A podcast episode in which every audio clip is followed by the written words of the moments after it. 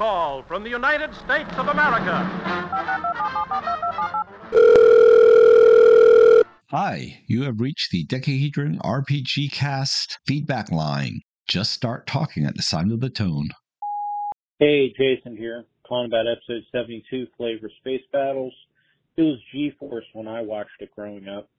Um, you know, I can go with any of these models, honestly. I, I think they're all fun.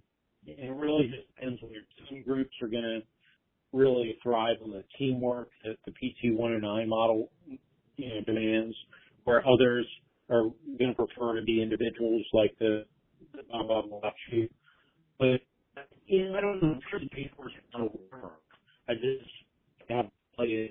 I think that would be interesting. Hmm.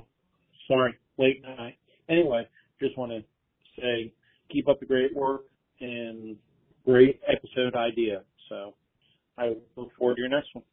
That was Jason from the Nerds RPG Variety Cast. It's a great podcast. You should give it a listen. Links are in the show notes.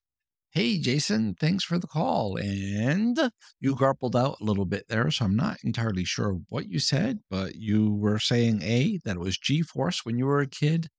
I want to say that it was Battle of the Planets when I was a kid, although G Force was definitely in there somewhere. Then you said it depends on the group. Well, yes, that's with everything, right? No matter what you say in terms of gaming, depends on the group because some groups like really crunchy tactical step by step things, and other groups like hand wavy, hold hands and all tell a story type stuff. And neither one's bad as long as everyone on the group is on the same page.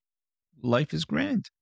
Um, but you glossed over part of my questions there, but I think we'll listen to the next call before I go into those. Thanks again for that call, sir, and I hope you got some sleep. Joe and James, it's Evil Jeff. Listen to your latest uh, podcast flavors of space battles. You know, I think I like mine with a little hint of lime. And uh, you know, great stuff there. I never really thought about it too much, but yeah, you're right. I think that's really the three ways that you can go with it. A uh, little nostalgia there because my father and my uncle loved Baa Baa Black Sheep. Uh, Rat Patrol was another one that I would see every so often with them whenever they got a chance to see it. So good stuff there. Um, yeah, Science Ninja Team Gatchaman is probably the the better way if you're going to have a group of players um, and everybody wants to do something. Uh, you were James was probably trying to think of Voltron more or less, which is not exactly a spaceship, but where everybody has something they can work with. Because you know, with the Battle of the Planets series, you know, they all had different vehicles, and only one person actually had the plane that could then morph into the Phoenix thing. Whereas with Voltron and some other uh, properties out there, you have different uh, vehicles, different things that could fight, and then combine together into something very powerful when you were coming up against a extremely powerful foe. So that sort of thing, the Voltron type would be better than Science Ninja Team Gatchaman. Um, and I might be more apt to play that, but I, I think you're uh, Baa Baa Black Sheep is probably uh, a good one there as well. Uh, long term, uh, I'd have to really think about it and see. But yeah, great stuff. Thanks for bringing up some good nostalgia.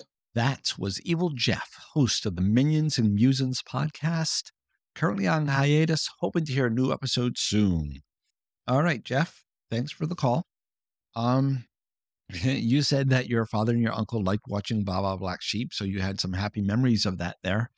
But do you remember another TV show from about the same time, also set in the Pacific of World War II? Only this one was a more fictionalized World War II, if you will. And the show was called Tales of the Gold Monkey. And it, it was about a um, oh, what do you call those? Those like a, Yankee Clipper type, but no, uh, those those water takeoff planes, cargo planes. Um, and the main character was named Jake Cutter, and he had a sidekick. Well, I want to say it was Ernest Borgnine, but don't quote me on that. And um, hmm, Ducktales reminds me a lot of Tales of the Gold Monkey. I, I feel like it was their attempt to recreate that or was heavily inspired by it or whatever. But it's a show that lingers in my mind. And I've often thought about using that or a slight modification of that as a setting for a um, scenario, adventure, mini campaign type thing for gaming. You made me think of that for some reason. So, yeah, Voltron. So, I've never seen Voltron. I've never seen Battle Tech. I've never seen Mech Warriors. Whatever. I've never seen any of those things. It is not something that I like. So, I just don't bother. But you said that in Voltron, you know, all the component parts join together to form a super vessel of some sort that's more capable than the individual parts. What I'm actually talking about is almost the flip.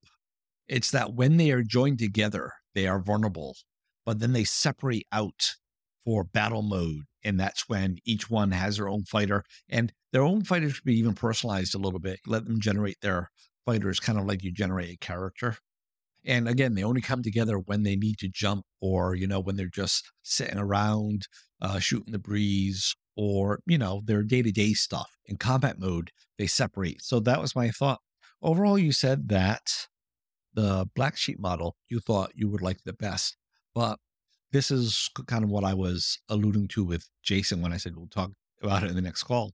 So, what do you do when you want the characters to have those big decisions, right? If they're only the fighter pilots on the, let's say on the Galactica, they don't make the decisions. The Adama makes the decisions, right? And so, how do you give them that level of input into the overall campaign? Yeah, I, I don't know. Maybe you say that in that world, uh, it's expected that the fleet commander also hops into his fighter and flies around instead of staying on the carrier commanding that. Maybe.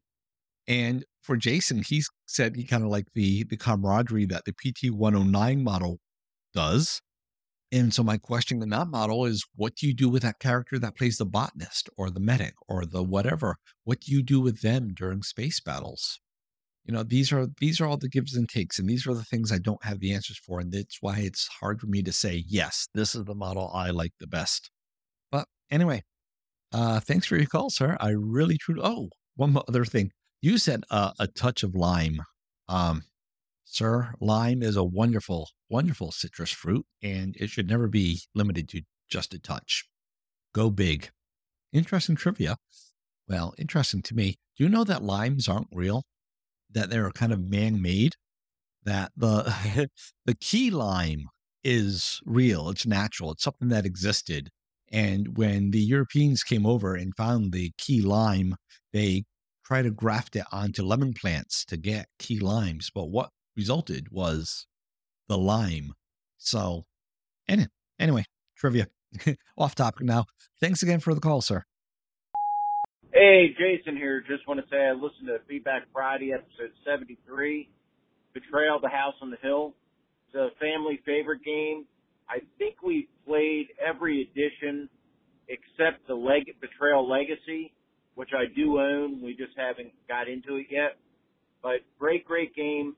It's progressed quite a bit over the years when you look how it started. Really is its genesis is in Chill Blackmore Manor, which I own a copy of that as well.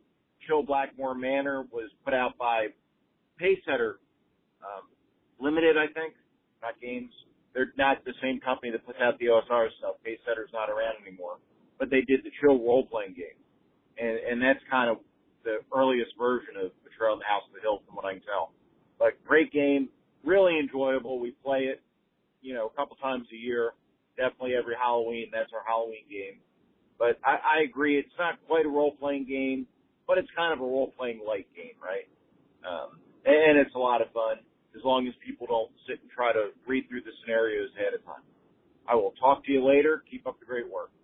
Hey, thanks for that call, Jason. You said you have every edition. I only have the second edition, but I do have the Widow's Walk expansion for it. Like I said, I think that might be my favorite board game, unless you're going to count things like Acey Deucey and Backgammon and Parcheesi or Ludo for our British listeners and stuff like that. But I don't know. Of the modern board games, yes, I would say that is definitely my favorite. You said it's interesting to see how it's progressed over the years. I haven't been able to see how it's progressed.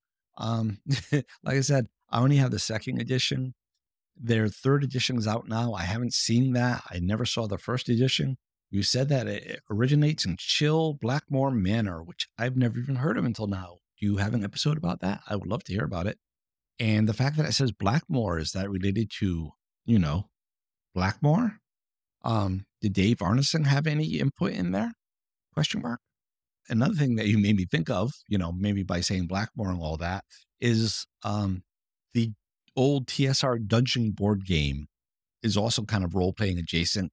And it would be wonderful to take the format of Betrayal at House on Haunted Hill and turn that into dungeon. You know, if uh, David McGarry, McGarry, McGarry, yeah, uh, had thought of that, you know, back then, you know, with the flipping of the tiles and everything, that could have been a truly awesome game. And of course, Dungeon came from the Blackmoor campaign. And it was, you know, Dave Arneson made Blackmoor, Dave Miggery.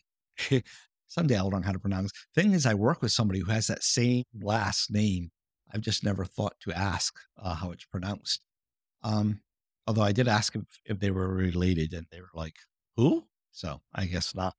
Anyway, um, where was I going with this? Oh, yeah. So uh, Dave Arneson made the Blackmoor campaign, from which uh, Dave Meagery tried to, um, you know, make a board game equivalent of it, and that was the Dungeon board game, which they drove over to Lake Geneva and showed it to Gygax, and he said, "Wait, what's this other thing you're talking about?" And that, of course, is the birth of Dungeons and Dragons. I don't know why you made me think that. I, I want to know more about this chill thing, and I suppose I could look it up and Google it, but why when we could just have a conversation? Or you could just tell me to listen to some episode that you've done. Anyway, uh, thanks for that call, sir. Hey, everyone. That's all we had. Just three calls this week. That's not me complaining, by the way. I'm very happy with three calls. I'd be very happy with more calls. So go ahead and give us a call. Call us at the feedback line. Send us email at feedback at dekahedron.com join the play forums and you know you can leave feedback there. And um oh or you can go to say hi chat slash dekahedron all those things are in the show notes. They're in the outro music that you are about to hear. Our next episode is going to be i think it's going to be me trying to make a new space opera sandbox campaign. Yep i think that's what it's going to be. You'll be hearing that one on wednesday thanks for listening until next week, happy gaming, happy life. Bye. We hope you enjoyed this episode of the Dekahedron RPG cast. We'd love to hear from you. You can leave us a voice message by calling 562 774 2278. That's 562 RPG cast. Or by visiting sayhi.chat slash dekahedron. You can also email us at feedback at dekahedron.com. Links are in the show notes. For more information, visit dekahedron.com. Remember that Dekahedron is spelled with a K. Music is by Kevin MacLeod, logos by DesignKat. Thanks again for listening, and until next time, keep those dice rolling.